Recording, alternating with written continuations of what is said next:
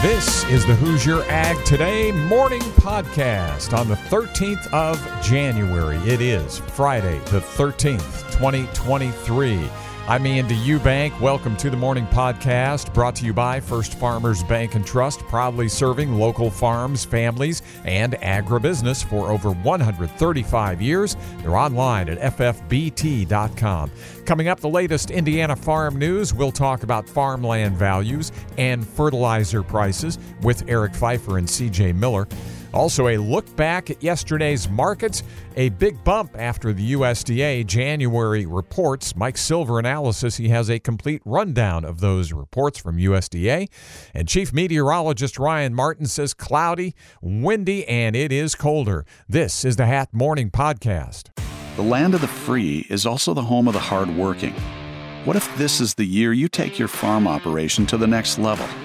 At First Farmers Bank and Trust, we're proud to serve the people who not only work until the sun goes down, but until the job is done. With over 135 years of commitment to agriculture, we'll find the solution that's right for your operation today and tomorrow. Visit ffbt.com to learn more.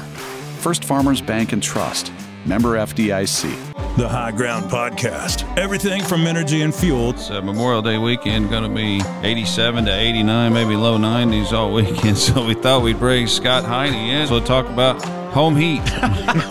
to agriculture. Anytime we can help a farmer grow their business and meet their goals, that's a proud moment for me. And, well, other things. For some reason, like and subscribe. We don't know why, but that's important. We want you to do it on your own, but we're going to tell you. Listen now on all platforms. What to expect in 2023 for farmland values and fertilizer prices. I'm Eric Pfeiffer, and this is Hoosier Ag Today. 2022 was a year of record farmland prices. Throughout the third quarter, we saw headlines nearly every week for a new record breaking sale somewhere in the Midwest, specifically Iowa. What can we expect in 2023? I would expect the land market to slow down in terms of appreciation. I don't expect a decline. That's Howard Halderman, president of Halderman Real Estate based in Wabash, Indiana. He spoke at last week's Top Farmer Conference at Purdue University. I think 0 to 5% up in 23 would probably be more of a typical year and probably what I would expect to happen based upon current commodity prices and interest levels uh, that we see today. Halderman reflected on 2022 and said that farmland supply was tight in the second and third quarter, leading to those higher farmland prices. Then, as the fourth quarter rolled around, supply ramped up tremendously as some landowners moved up their timeline. A lot of sellers saw all time record prices, and if I were sitting in their shoes with increasing interest rates, I might sit there and say, All right, I, I want to sell this farm in the next two to three years. Maybe now's the time. And capital gains tax rates are still at their lower levels. Uh, so I think the sellers did advance some of their decisions. Halderman's prediction for 2023 is largely based on how the fourth quarter of 2022 played out. He says that fourth quarter was very volatile, with some farmland records continuing to be broken, but other sales that he felt should have sold for far more. And so we had some that would still bring over $100 per corn bushel, a productivity index, which is kind of record level. The market was around 90, the average, but there were some sales in the 60s. So that's that volatility that I was talking about that really started to show up more in the fourth quarter. Where in the third quarter, everything, low quality, high quality, was selling for that high number. You can hear the full hat interview with Halderman at HoosierAgToday.com. Shortages and skyrocketing prices for fertilizer. That was all the news last year. But as CJ Miller reports now, when it comes to getting a hold of the fertilizer you need for your farm this year, probably not going to be an issue. At this point in time, we don't foresee any widespread shortages across the U.S. in terms of availability of fertilizer. And that's Jason Trundle with the Fertilizer Institute. He says that last year's supplies were a little lower than normal, but not quite that bad. Despite the fact that there was maybe quite a bit of noise around there, I think supplies actually ended up being pretty good last year, and we anticipate that moving into this year. He says some of the problems last year may have had to do with misunderstandings between retailers and farmers. The grower would go to their retailer, say in December, and say, Hey, can I purchase my ammonia for April 20th delivery? And the retailer would say no. And sometimes that was interpreted as the product wasn't available. And really, what it was is with the prices being so volatile, the retailer wasn't willing necessarily to price something out that far in advance. So I think we may see some of that challenge again this year, just in terms of retailers and farmers trying to mitigate risk and not necessarily wanting to put something on the books with as volatile as, as the market is. There has been a little softening in input prices, but Trundle says they aren't coming down quickly. Good news is, even as we're going into the spring here, we have seen some softening in prices. I think both in terms of on the potash side and the phosphate side, we've seen things been coming off for quite some time now, slowly trickling downward. And then even on the nitrogen side, we've seen some downward pressure over the last month or two here. Read more at HoosierAgToday.com. I'm CJ Miller. Also at HoosierAgToday.com, the Hat Daily Podcast, and Ryan Martin's Indiana Farm Forecast. Be sure to check it out. I'm Eric Pfeiffer, Hoosier Ag Today, Indiana's Farm Network. I'm Chief Meteorologist Ryan Martin with Hoosier Ag Today's Indiana Farm Forecast. We've got colder air in charge here for your Friday. A lot of clouds as well. These clouds mostly lake effect in origin. We've got strong north winds coming across the Great Lakes and some coming down the entire fetch of Lake Michigan. That's going to even produce, I think, lake effect snow in the areas just to the southern tip of Lake Michigan today. Probably not a lot, but there's at least going to be some flakes in the air. The rest of the state just dealing with a lot of clouds as we have transitioned out of what was a very mild pattern over the past couple of weeks and have gone back into a colder round of air here right now. That produces cloud cover as well. So, cloudy skies for your Friday without much else. High pressure is going to try and nose in here over the weekend. We still are looking at chilly temperatures for your Saturday, and then we get a warm up on Sunday, getting on the backside of that high. See partly sunny skies for Saturday, mostly sunny on Sunday. Next week, Monday, clouds thicken up through the day. We see rain shower action trying to come in here in the afternoon and evening. Not a lot, a few hundreds to maybe three or four tenths. That is all coverage around 80% of the state. By the time we get to mid morning on Tuesday, everything's off to the east. We are drier for Tuesday afternoon and Wednesday, precipitation free.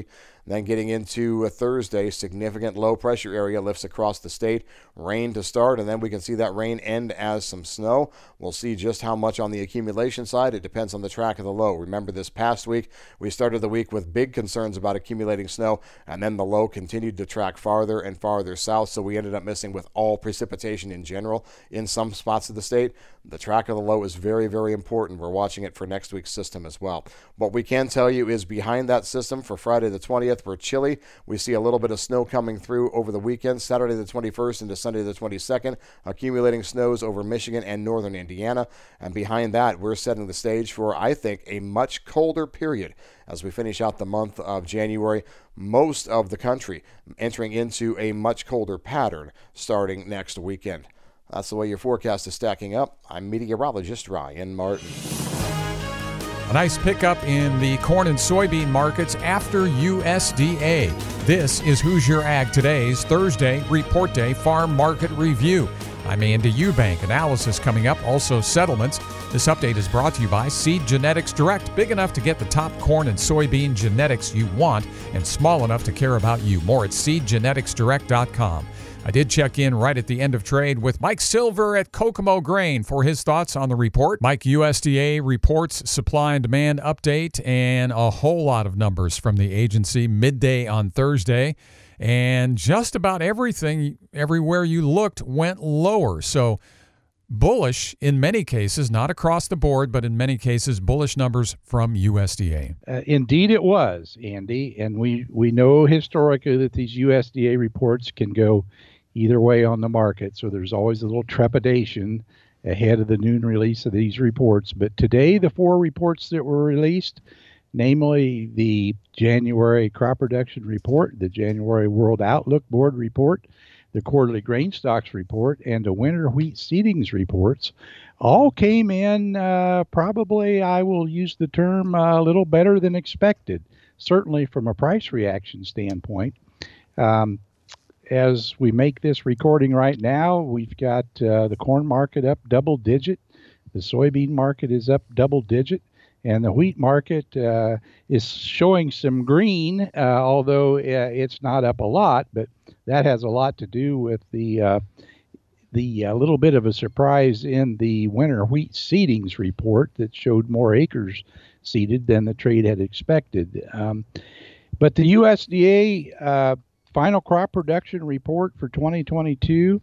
Uh, positive reaction from the trade. Corn and soybeans, we had 200 million bushel lower production for corn and 70 million bushel lower production for soybeans reported by the USDA. The smaller corn and soybean totals were a surprise to the trade, which had mostly expected we might see a little creep up in those numbers, but that was not the case.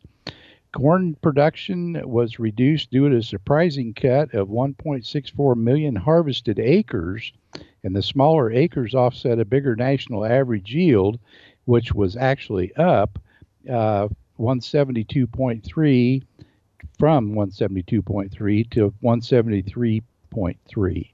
The bean production was cut due to a combined four tenths of a bushel per acre reduction in yield and 295,000 acre reduction, so lower soybean production. The USDA reported winter wheat plantings totaling 36.95 million acres, uh, a larger than expected 3.7 million acre increase.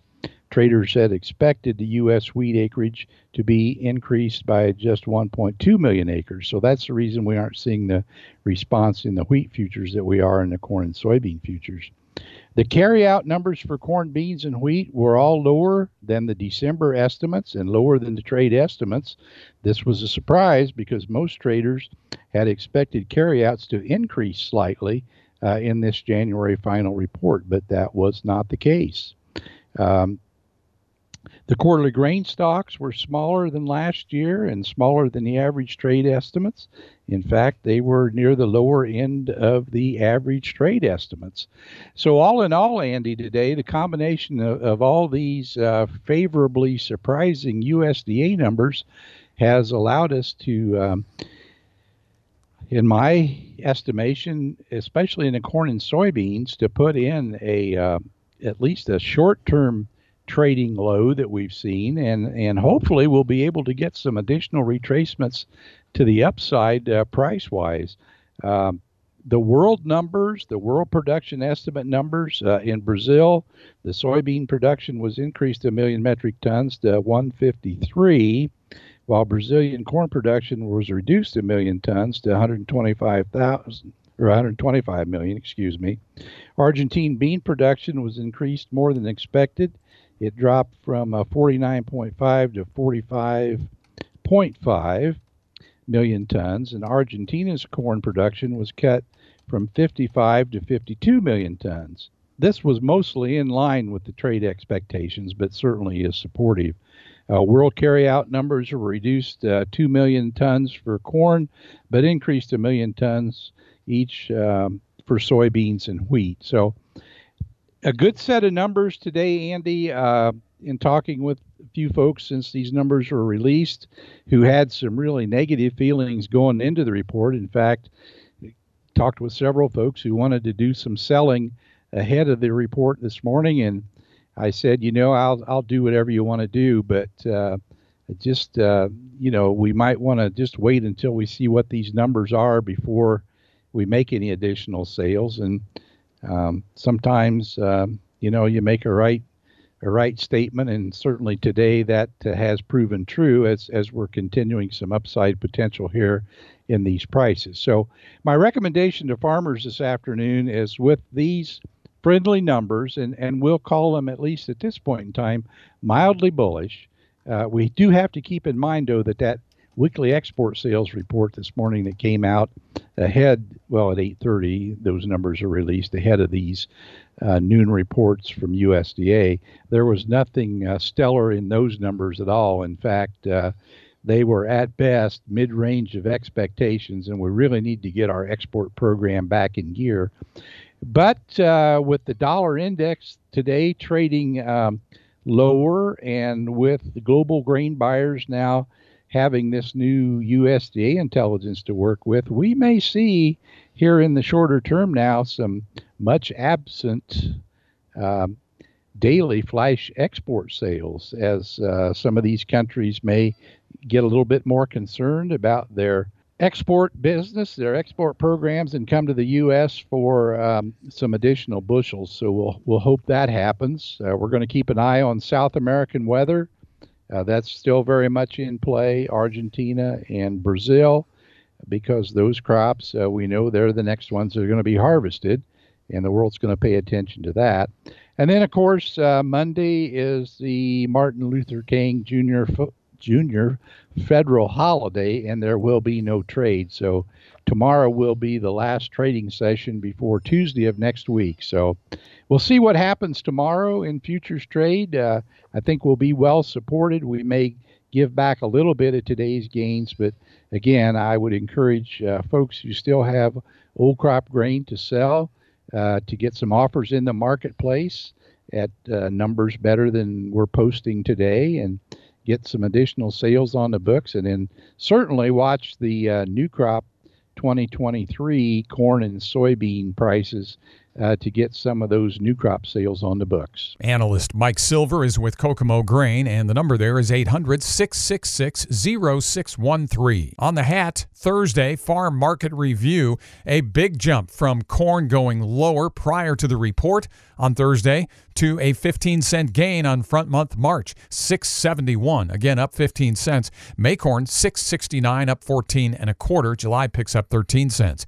March beans 25 and a half higher, 15 18 and a half. May settles at 15 19 and a quarter up 22 and 3 quarters. March wheat 742 and 3 quarters up 2 and 3 quarters. The meat markets lower. February live cattle 157.55 down 20. February lean hogs 78.75 down 55. I'm Andy Eubank with the Thursday Market Review. This is Hoosier Ag Today. Timely, relevant, credible.